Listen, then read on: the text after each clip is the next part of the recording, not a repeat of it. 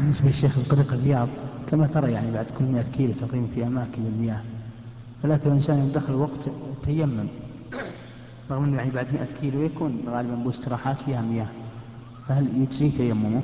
اي نعم إيه، اذا دخل الوقت على المسافر إيه. وليس عنده ماء لا مسافر نعم مسافر من الرياض نقول للمسجد. اذا دخل عليه الوقت وهو مسافر وليس عنده ماء فلا حرج ان يتيمم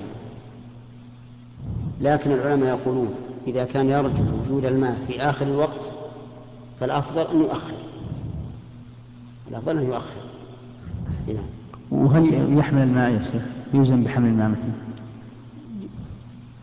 من العلماء من قال يلزم بحمل الماء اذا لم يضره والان ما يضر الواقع حمل الماء لانه يمكن يحمله في جالون أو جالونين في ولو في السياره الصغيره يعني لو رفض قال له احد الاخوه خلينا ناخذ مع جنوب قال لا ما يحتاج لا ياخذ احسن افضل